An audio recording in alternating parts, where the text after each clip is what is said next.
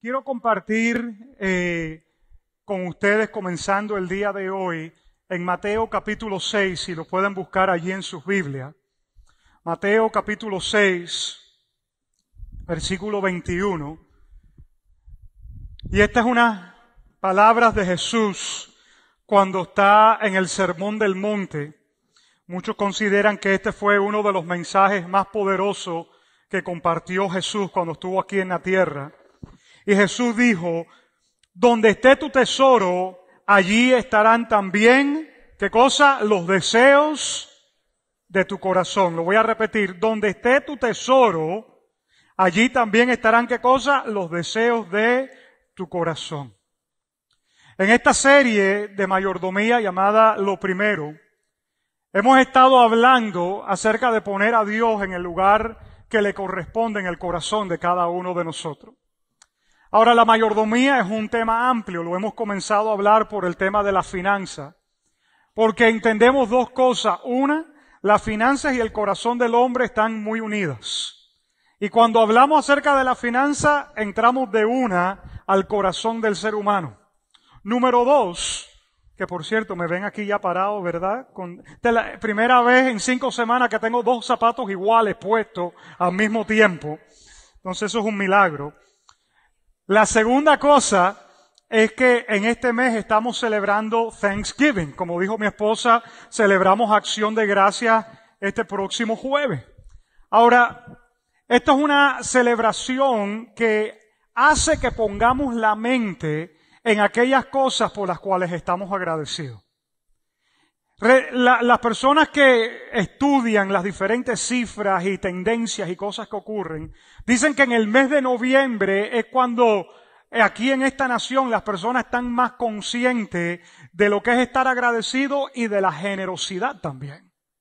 Por ejemplo, este próximo jueves Thanksgiving, ¿ustedes saben qué es lo que viene el viernes?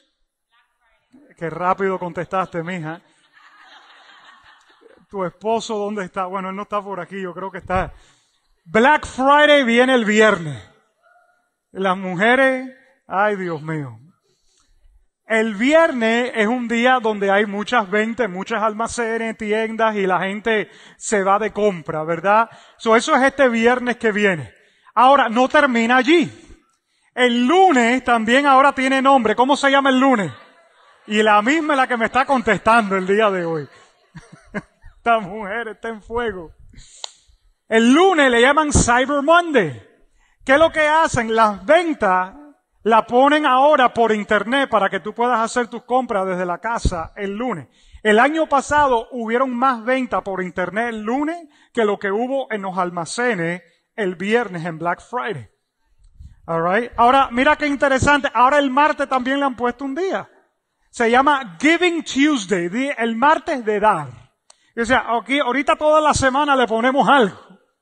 Como el jueves, el viernes, el lunes, ya vamos por el martes. Ahora, mira qué interesante, pusieron Giving Tuesday porque dicen que la realidad es que después de acción de gracia las personas están más conscientes de las bendiciones que tienen. Mira qué interesante, pero primero se van de compra. All right? Y entonces ya después que hicieron sus compras, entonces el martes, lo que sobre, entonces vamos ahí a ver qué es lo que damos. En esta serie estamos hablando de poner a Dios qué cosa en el lugar primero, el lugar primero. Ahora, quiero decirles algo, iglesia. Como su pastor, yo quiero en este día felicitarle y dejarle saber que estoy muy orgulloso de ustedes. La semana pasada tuvimos nuestro fin de semana de compromiso en este lugar, viernes con las personas del Dream Team y el domingo con la congregación. Y muchos de ustedes que están aquí hicieron compromisos financieros con Dios de dar por encima de su diezmo en el transcurso de este próximo año 2020. Quiero que sepan que el fin de semana pasado 175 personas o familias o grupos llenaron tarjetas de compromiso. Tenemos 175 tarjetas de compromiso de personas que llenaron. Y de esas 175 tarjetas de compromiso, la iglesia se comprometió a un monto de 225.731 dólares. ¿Podemos darle un aplauso a Dios por eso?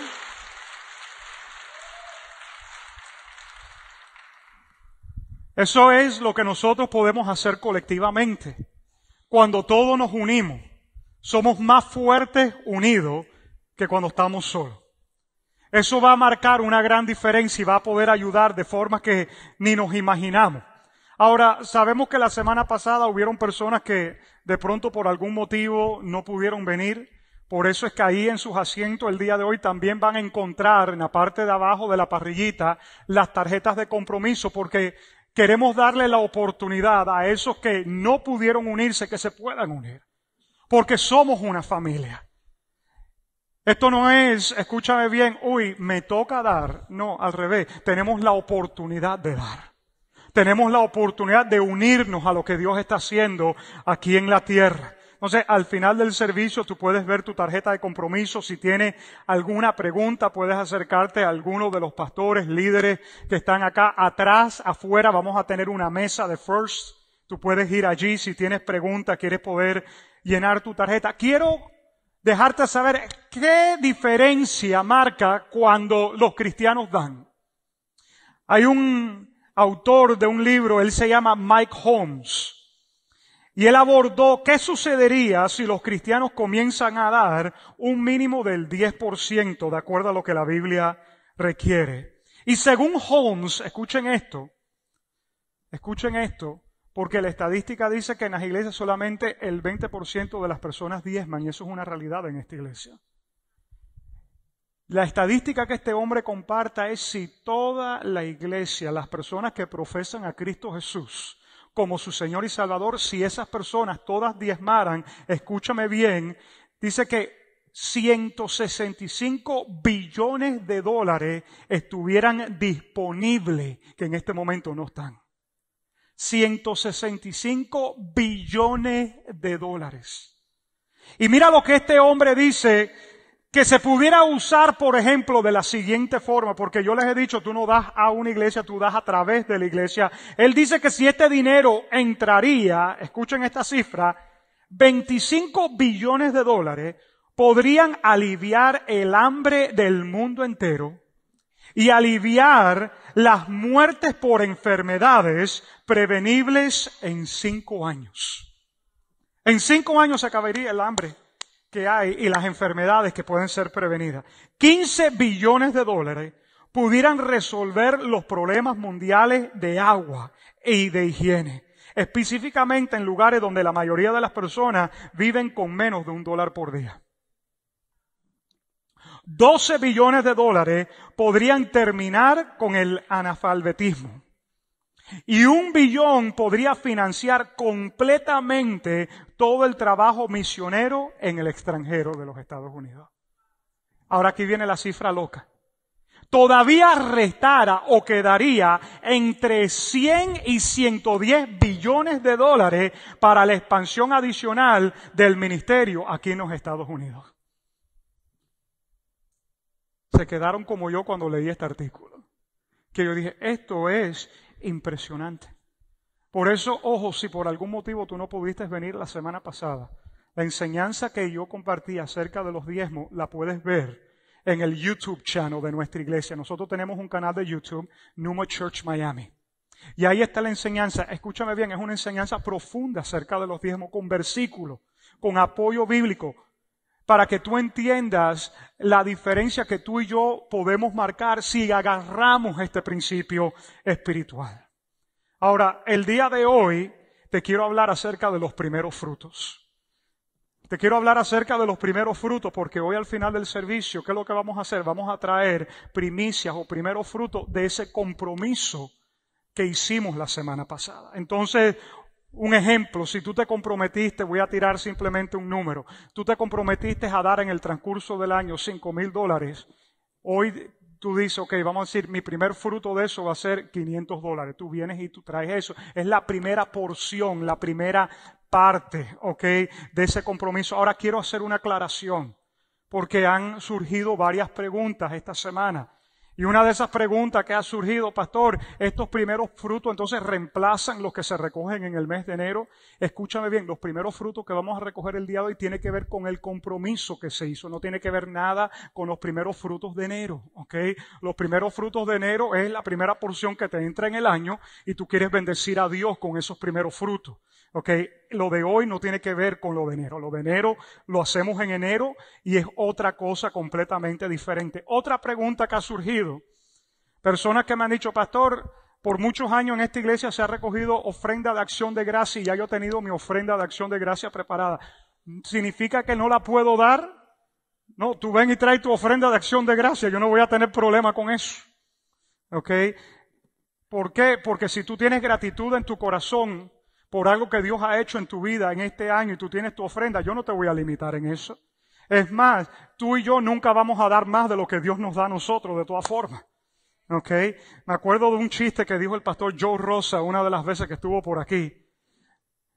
De un, de un vaquero que viene a una iglesia y viene con su caballo y deja el caballo en la parte de afuera y el hombre viene y se sienta con tremendo sombrero ahí en la cuarta fila que no dejaba a las personas de atrás ver por el sombrero que tenía.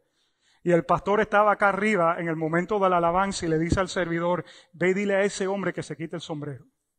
Y el servidor va donde está el vaquero y le dice, el pastor dice que se quite el sombrero. Y el hombre dice, pues yo no me quito el sombrero. El servidor regresa al pastor y le dice, pastor, él dice que no se va a quitar el sombrero. Y entonces le dice, caramba, dile que yo soy el pastor y que yo digo que se tiene que quitar el sombrero, que no puede estar con el sombrero acá. Y va donde el hombre y el hombre dice, pues yo no me voy a quitar el sombrero.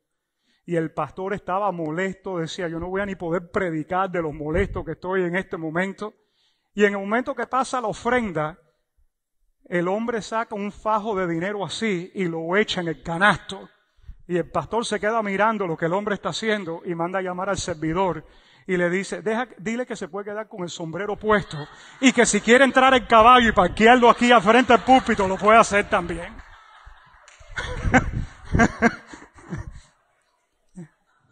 Entonces, ese es un chiste de Joe Rosa. Es bien en febrero, así que si tienen problema con él, se lo dicen después. Los que no conocen a Joe son bendecidos. No, mentira. All right. ¿Qué es el primer fruto? ¿Qué cosas son las primicias?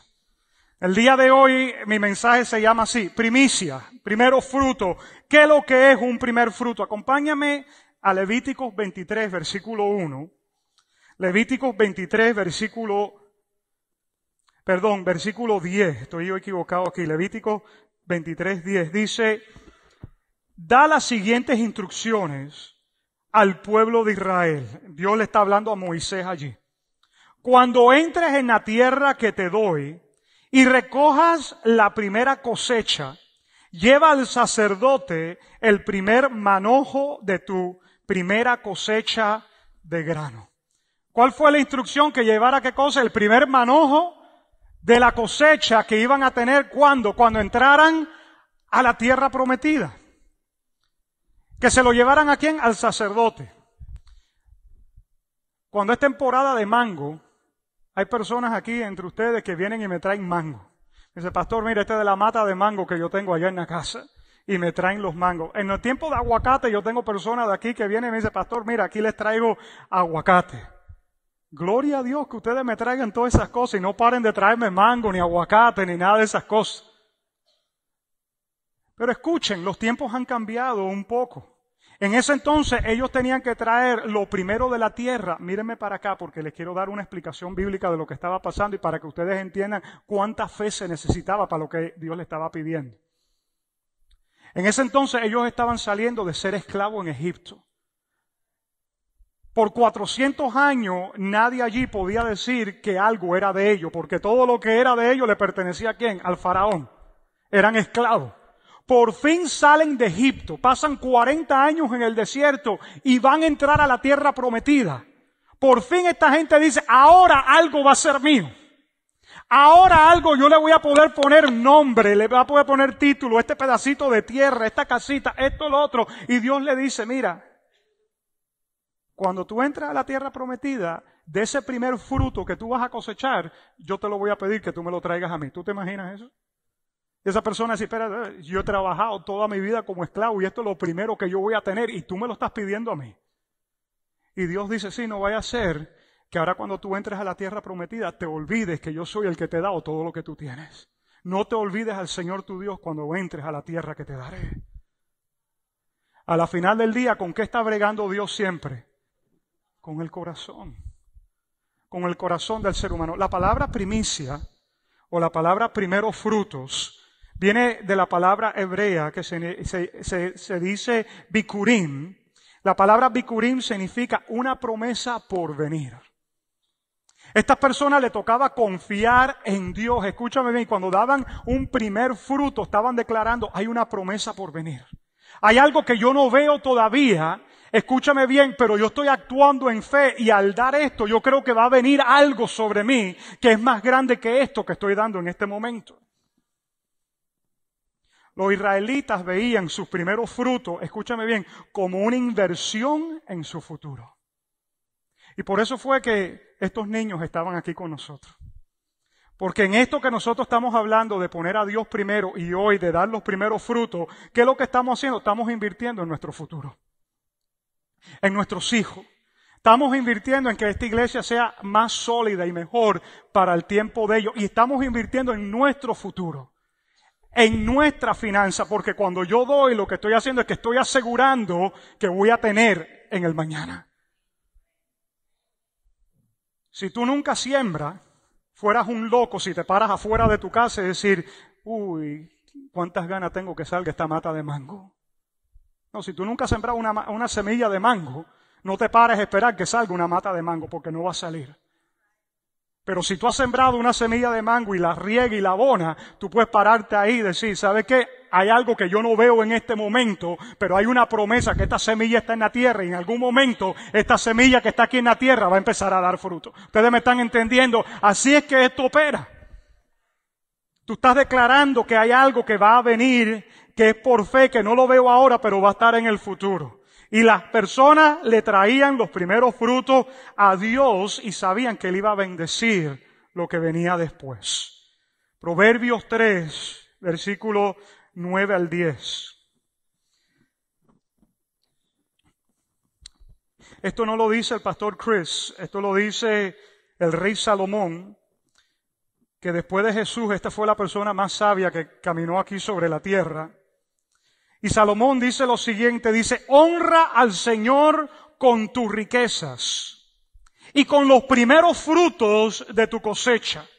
¿Qué es lo que dice Salomón? Honra a quién? Al Señor con qué? Con tu riqueza y con qué cosa? Y con los primeros frutos. Y mira lo que dice, así tus graneros se llenarán a reventar. Muchos de nosotros leemos la segunda parte y decimos, gloria a Dios, los graneros se me van a llenar. No, así se te va. ¿Cómo es que así? Bueno, es así, tiene que ver, que tiene que ver con lo que está hablando anteriormente. Honra al Señor con tu riqueza y los primeros frutos de tu cosecha. Así tus graneros se llenarán a reventar. ¿Cuántos quieren tener los graneros, la cuenta de banco llena a reventar? ¿Cuántos quisieran estar así? De verdad que sí. Y dice aquí, y tu bodega rebosarán de vino nuevo. Rebosarán significa que hay tanta abundancia que no puede contenerse. David dice, tú preparas una mesa para mí delante de mis enemigos y mi copa está rebosando. Hay un overflow de lo que tú estás haciendo en mi vida, Señor, que los que están al lado son bendecidos por eso también. Ahora, los que estamos aquí hoy no somos agricultores. De pronto hay uno o dos que trabajen en eso, pero la realidad es que no somos agricultores, pero el principio es relevante. ¿Cuál es el principio, pastor? Que hay una promesa por venir. Una promesa que si yo le pongo acción y sacrificio ahora, yo puedo creer con manos abiertas que Dios va a bendecir. Y por eso es que yo doy con manos abiertas. Algunos de nosotros, mi mamá decía de mi papá, tu papá se pasa el día trabajando. Y en lo poquito que hace, piensa que eso fue lo que se ganó él con el sudor de él. ¿Tú me entiendes? hasta que le tocó el cáncer. Y cuando le tocó el cáncer, entonces llegaban las cartas de la Liga contra el Cáncer a la casa. Y casi es viejo, escribía cheque para la Liga contra el Cáncer, porque pues, el cáncer lo tocó. Entonces decía, ya yo sé lo que es estar ahí. Después entonces el Señor tocó su corazón y empezó a venir a la iglesia. Y entonces cuando pasaba la ofrenda, yo veía que el viejo soltaba y metía ofrenda y yo decía, wow, grande es Dios. Porque el viejo era como, así. Pero terminó como, con las manos abiertas porque sabía que cualquier cosa que él tenía no era de él. Venía de parte de Dios, pero fue un proceso largo. El rey David en la Biblia es un ejemplo de lo que es entender este principio que les estoy hablando, iglesia. Hay un momento que él quería hacerle una ofrenda a Dios. Había una plaga que estaba tocando al pueblo y David sabía que él tenía que hacer una ofrenda a Dios. Él tenía que tener un momento con Dios, de encuentro con Dios. Y él va a un terreno de un hombre que vamos a leer en un momento. Y este hombre cuando ve al rey venir dice, oh my God, el rey está viniendo para acá. Y el hombre le dice, ¿qué es lo que tú quieres, David? Y David dice, yo quiero hacer aquí un sacrificio. Y el hombre le dice a David, toma todo lo que tú quieras. Es más, te doy el terreno, te doy los animales para que hagas el sacrificio y te doy la madera también para que hagas el sacrificio arriba de la madera. El hombre le estaba poniendo todo facilito a David porque David era el rey. Pero mira cuál es la respuesta de David en Primera de Crónica, capítulo 21, versículo 24. Dice, pero el rey David le respondió a Arauna, no, y sí insisto en comprarlo por el precio total. No tomaré lo que es tuyo para dárselo al Señor. Imagínate esto. No tomaré lo que es tuyo para dárselo al Señor. No presentaré ofrendas quemadas que no me hayan costado nada. David decía, si yo recibo esto que tú me estás dando y se lo estoy dando a Dios, aunque a los ojos humanos tú y yo dices, wow, qué bendición, esto no me va a costar nada. Lo que me dieron aquí, esto se lo estoy dando al Señor. Y David dice, no, eso no es así. Si no te cuesta y no es un sacrificio, no estás haciendo nada. Me tiene que costar. Me tiene que doler.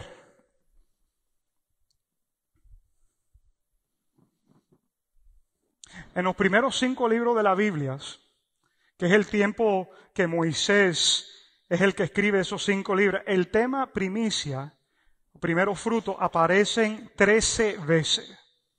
Trece veces. Eso es porque era un concepto esencial para que el pueblo lo entendiera. Y este concepto de primicias o primero fruto aún se menciona en el Nuevo Testamento, pero de una forma diferente. En Primera de Corintios 15, versículo 20, escúcheme esto. Pablo menciona que Cristo es nuestros primeros frutos y los primeros frutos de aquellos que han muerto. ¿Qué es lo que quiere decir Pablo? Escúchame bien. Que si Cristo murió y se levantó de los muertos, hay una seguridad de una promesa por venir, que si tú tienes un ser querido que creyó en Cristo y murió como el primer fruto, se levantó, el resto también se va a levantar. Yo no sé cuántos tienen un ser querido aquí que hayan fallecido y que tú estás esperando algún día poderte encontrar con ese ser querido otra vez. Alguien tiene algún ser querido que ha partido con el Señor, pero tú tienes la confianza que algún día tú lo vas a poder ver nuevamente. ¿Alguien aquí? Esta mañana yo abro el Facebook y me sale, hace cinco años, yo no sé cuántos de ustedes le salen esa cosita en el Facebook. Hace cinco años ocurrió esto y sale una foto de cuando mi papi estaba en el hospital y a mí me tocó ese día casarlo con mi mamá porque mi papá y mamá nunca se habían casado. Y mi papi antes de morirse me pidió que yo oficiara un matrimonio entre él y mi mami. Imagínense ustedes, y eso pasó hace cinco años el día de hoy. Y cuando yo vi esa foto en la mañana, yo dije, Señor, yo no puedo creer que han pasado cinco años desde eso, porque eso es una memoria que hasta el día que yo me vaya a la tumba, eso no se me va de la mente a mí. Pero mi confianza es que si Cristo fue la primicia de resucitar entre los muertos, algún día también yo voy a ver a mi Padre resucitar de los muertos y yo voy a estar con Él para siempre. Y esa es tu promesa y es mi promesa. Ese es el poder detrás de una primicia. Y Dios lo sabía. Es más, te lo voy a decir de esta forma. El Padre entregó a Jesús como primicia en fe, porque ninguno de nosotros estábamos allí cuando Jesús murió. ¿Alguien estaba aquí cuando Jesús murió en la cruz? No, por si acá. Si no, tú eres más viejo que Matusalén, ¿ok? ¿Alguien estaba aquí cuando Jesús murió? No, escúchame, pero aquí está la revelación. El Padre entregó a Jesús como una primicia y cosechó una familia entera de hijos. Tú y yo que somos hijos de Dios, estamos aquí, ¿por qué? Porque el Padre entregó primeramente la semilla más preciosa que tenía, su Padre, su Hijo. Y aquí estamos tú y yo como resultado de eso.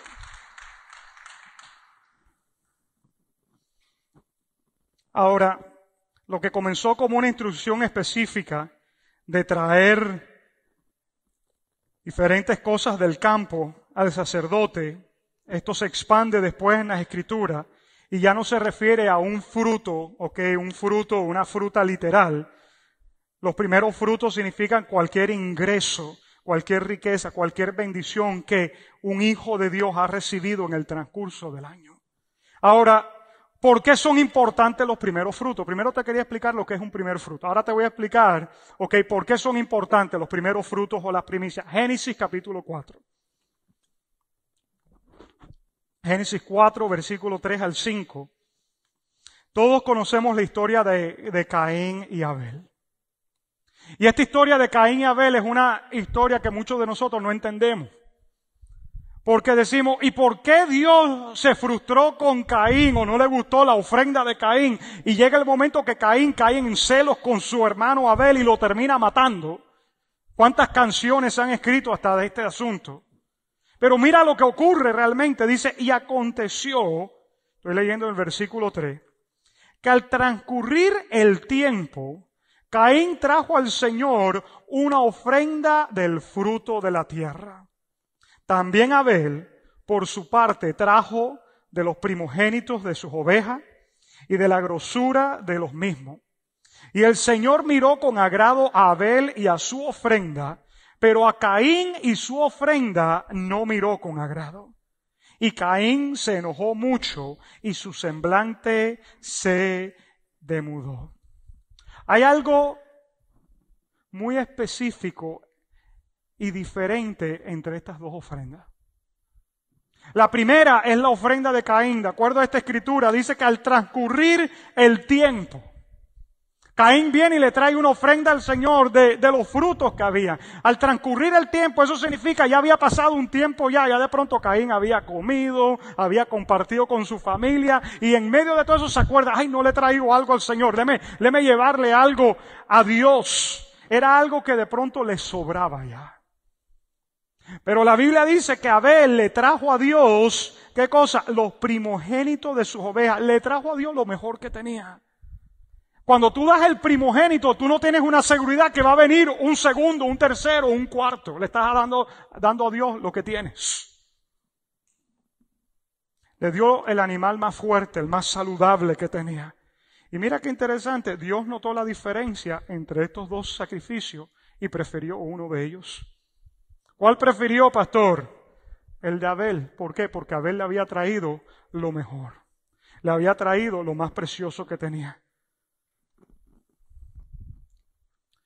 Sin meternos en profundidad en toda esta historia, los sacrificios de Caín y Abel pueden darnos una lección muy valiosa en este día, que el traer los primeros frutos le significa mucho al corazón de Dios. Es algo grande, es algo que Dios está mirando. Cuando traemos un sacrificio que nos cuesta, escúchame bien, significa que lo ponemos a Él primero. Ojo lo que te voy a decir, mírame para acá, aún por delante de ti o de tu familia. Y eso es fuerte. Pero Dios mira nuestro corazón con agrado cuando tú traes algo que es de tu corazón para Él. Te voy a dar un ejemplo. Esta semana entro yo al cuarto de oración mío y ahí yo tengo un escritorio y cuando veo que en el escritorio mi hija Bella había sacado algo que ella hizo el año pasado para el Día de los Padres, que ella pintó la cara mía, imagínate tú eso.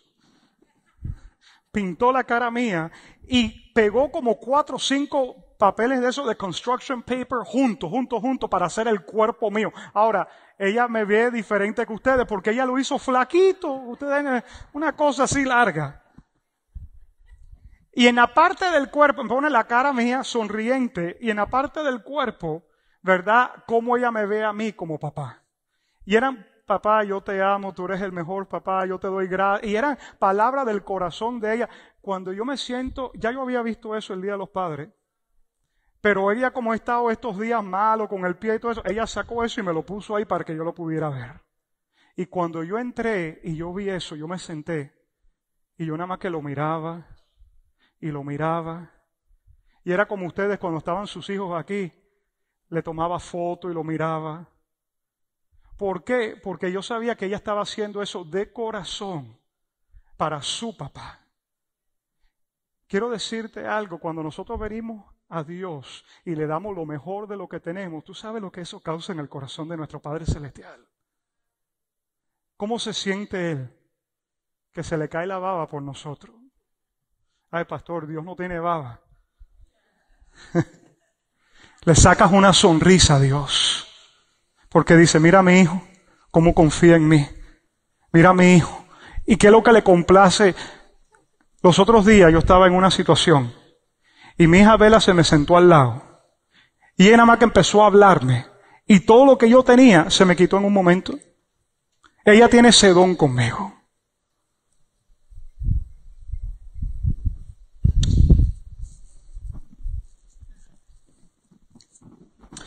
Cuando damos ofrenda de primicia, nos abrimos para permitir que Dios trabaje en nuestras vidas. Y nos acercamos a Él con manos abiertas, no con puño cerrado. Y entonces Dios puede obrar en nuestros corazones y en nuestra vida. La banda puede subir. El dar nuestra primicia o primeros frutos a Dios nos recuerda primeramente que Él es nuestra prioridad. Que Él es lo primero. Número dos, le muestra a Dios que somos obedientes y que podemos ser confiados con más, que Él nos puede confiar más. Y número tres, y de pronto más importante, el ser generoso de esta forma le muestra a Dios que somos agradecidos con todo lo que Él nos ha dado. Esta semana viene acción de gracias. Y este es un tiempo para poder reflexionar y decir, Señor, tú has sido bueno. Mira, el que yo esté aquí hoy caminando con dos zapatos pues ustedes se ríen. Pero los dolores que yo he tenido en la mañana cuando me levanto, yo digo, Señor, gracias que hoy yo me pude poner dos zapatos. Y gracias que me pude caminar, porque el simple hecho que tú te puedas levantar de la cama, que tú puedas respirar, que tienes aliento en tus pulmones, que todavía tú no estás postrado en una cama, en un home, en un hospital por ahí, que tú puedes manejar un carro, que te voy a estar sentado en este lugar, que tienes una familia con el que vas a almorzar ahora cuando termine. Todas esas son las bendiciones de Dios. Y muchas veces estamos mirando lo que no tenemos. Y estamos mirando, no, que mi familia está en este país, en este país, las cosas están de patas para arriba en Sudamérica y Centroamérica, es la realidad. Y podemos estar pensando lo que tenía allá y lo que no tengo aquí, cómo me toca trabajar aquí, allá lo tenía mejor, pero la realidad es que Dios ha sido bueno con nosotros. Pudiéramos quejarnos de 20 cosas, pero ¿sabes qué? Que no se levante una palabra en mi boca contra mi Dios y con lo que Él está haciendo en mi vida.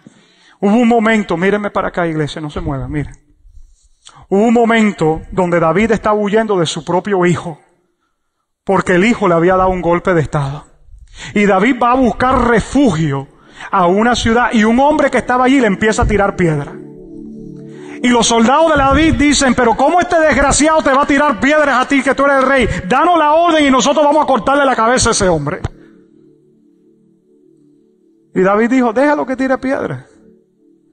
¿Quién sabe si yo he hecho algún mal y este hombre me está haciendo pagar por ese mal? Yo estoy cosechando en este momento algo que me merezco. Él entendía que lo bueno y lo malo, todo, ¿sabes qué? Hay un Dios que está por detrás de esas cosas. Y si tú hoy estás aquí y has estado viviendo una situación difícil, no te resientas con Dios antes que nada. No se endurezca tu corazón contra Dios. Porque si tu corazón se endurece contra Dios, entonces vamos a caer en un problema muy terrible porque vas a terminar alejándote de Dios. Los problemas y las situaciones que vivimos en la vida, la mayoría de ellos los creamos nosotros mismos. Y cuando no son problemas creados por nosotros, son procesos que Dios nos va pasando para poder madurar y crecer en esta vida. Pero no dejes que nada endurezca tu corazón. Porque cuando tu corazón se endurece, dejas de confiar, dejas de tener gozo, dejas de tener esperanza, dejas de tener fe. En esta acción de gracia, aprende a decirle, gracias Padre, gracias Padre, aunque no entienda, gracias Señor. Porque en este momento mis ojos no verán la respuesta, pero algún día yo podré entender que lo que tú estás haciendo aquí. Este es el gran, escúchame bien, artista tirando pinceladas. Y Dios está tirando pinceladas y Dios está haciendo cosas y en el comienzo tú dices, ¿qué es esto? Pero al final está haciendo una obra de arte. Que esas cosas no te roben a ti de poder bendecir y dar a Dios.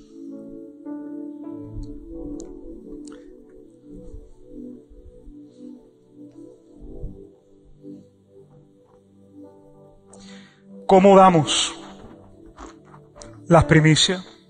¿Cómo damos los primeros frutos? Romanos 11, 16 dice así, si se consagra la parte de la masa que se ofrece como primicia, también se consagra toda la masa. Y si la raíz es santa, también lo son las ramas. ¿Cómo luce esto en la parte práctica, pastor? ¿Qué tengo que hacer? ¿Qué es lo que Dios está pidiendo de mí? ¿Cómo tú hoy en este día determines el cómo, cuándo,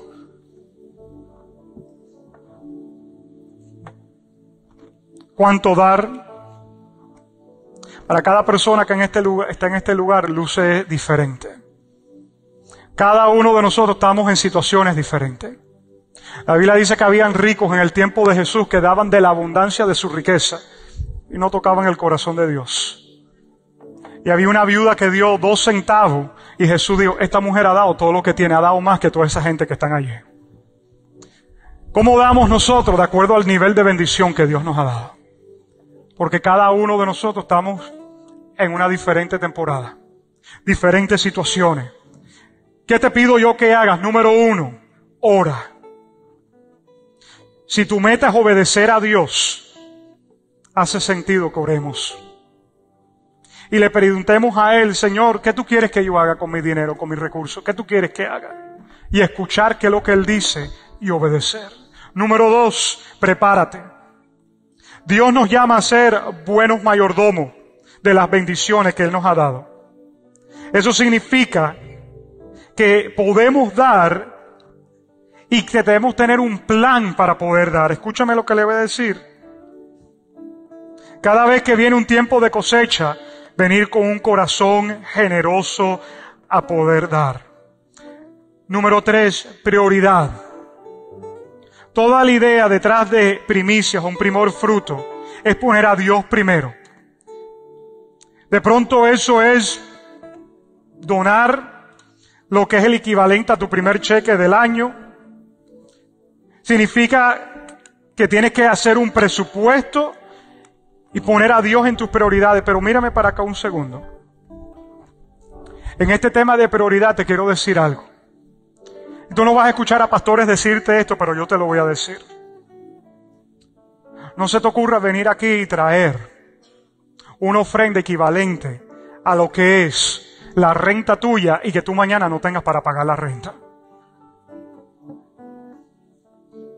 Porque eso no significa tener fe, eso significa ser imprudente. Ojo, si Dios te dice que hagas eso, eso es otra cosa.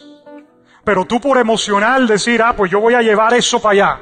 Y esto es lo que yo voy a dar, no por emociones, las emociones no mueven la mano de Dios, ni el corazón de Dios. Ustedes me están entendiendo lo que les estoy diciendo porque yo no quiero manipular a nadie aquí.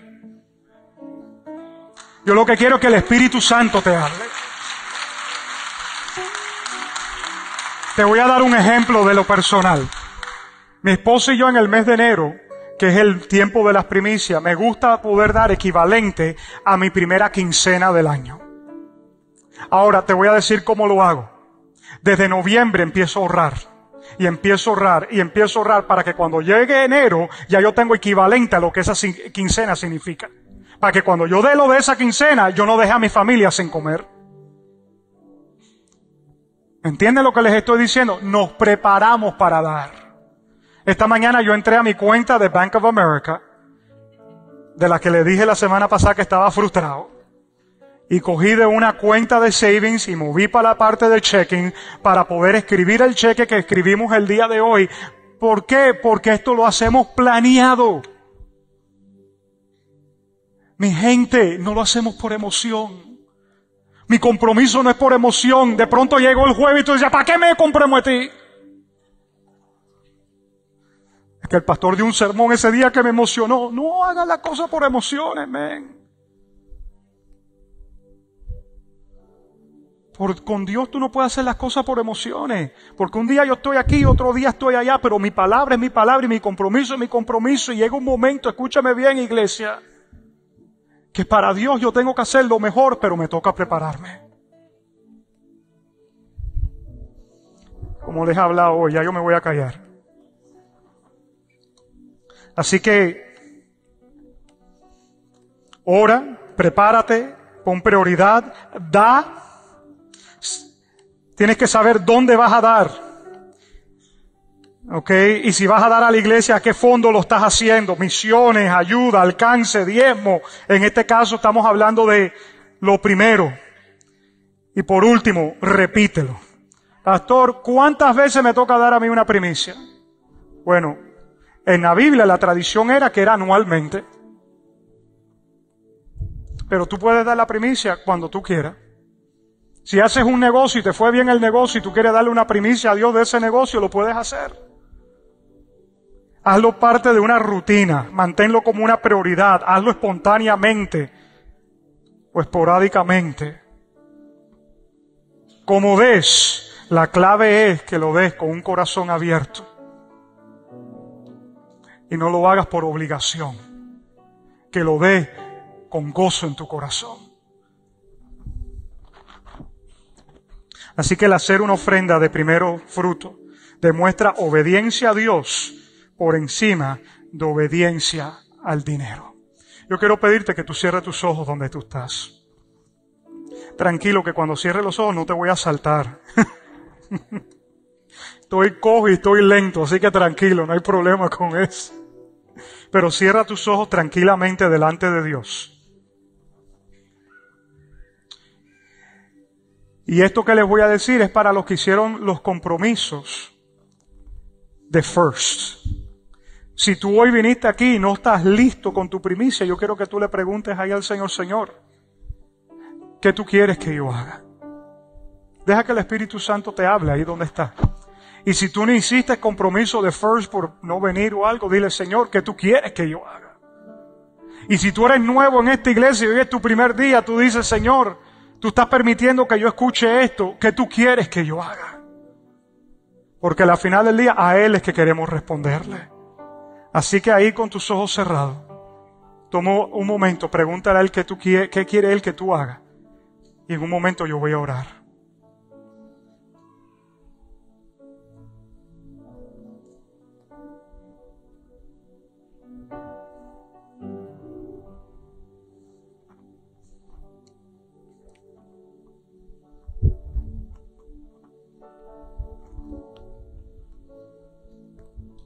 Okay. Voy a orar. Padre, gracias, mi Dios, te damos en este día. Porque tu palabra, Señor, es como una espada de doble filo, Señor, que penetra hasta lo más profundo de nuestro interior. Y yo declaro, mi Dios, que tu palabra es enviada en este día y no regresa vacía sino que cumple todo aquello para lo cual tú lo estás enviando. Jesús, este día yo me paro aquí como ese sembrador a sembrar semilla en los corazones de los que están aquí. Yo declaro que tú eres el único que puedes tocar los corazones. Tú eres el único que puedes hablar a cada uno de los que está aquí exactamente lo que tienen que escuchar.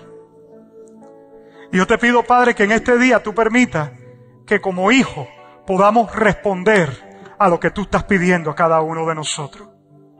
No por obligación, sino porque, Padre, es un privilegio ser parte de tu reino y ser parte de lo que tú estás haciendo aquí en la tierra. Es un privilegio ser parte de tu casa, de tu iglesia y de poder extender tu obra a través de tu iglesia, Señor. Ahí con tus ojos cerrados en este momento, quiero pedir que todo el mundo tenga inclinado su rostro. Y quiero hablarle a esas personas que hoy están visitando o que me están mirando por esa cámara que está allí. Si tú nunca has invitado a Jesús a tu corazón como tu Señor y Salvador, tú acabas de escucharme decir que Dios entregó a Jesús como una primicia. Él le entregó a Jesús para morir en una cruz, para pagar por tu pecado y mi pecado, aun cuando tú y yo no estábamos vivos. Para que hoy tú puedas escuchar este mensaje que te estoy predicando y que tú puedas responder ¿Y cómo respondo, pastor? Respondes de una forma muy interesante, abriéndole tu corazón a Jesús, pidiéndole perdón a Dios por los pecados que tú has cometido, invitándole a Jesús que sea tu Señor y Salvador. Si tú haces eso, la Biblia dice que todos tus pecados son perdonados y que tú pasas a ser un hijo, una hija de Dios. Eso se llama la vida eterna. Y si ahí donde tú estás hoy, o ahí en esa cámara, Dios está hablando a tu corazón y tú me dices, pastor, yo quiero tomar esa decisión. Ahí donde tú estás, yo quiero que tú repitas esto conmigo. Señor Jesús, hoy yo te invito a mi corazón. Te recibo a ti como mi Señor y mi Salvador. Te pido perdón por todos mis pecados. En este momento, Jesús, te pido que me tomes de la mano y me lleves a, a mi Padre Celestial Quiero tener una relación con Dios. No como creador, sino como padre y yo como hijo. Lléname del Espíritu Santo y ayúdame a partir de este día vivir para los propósitos que tú tienes con mi vida. Todo esto lo pido en el nombre de Jesús. Amén.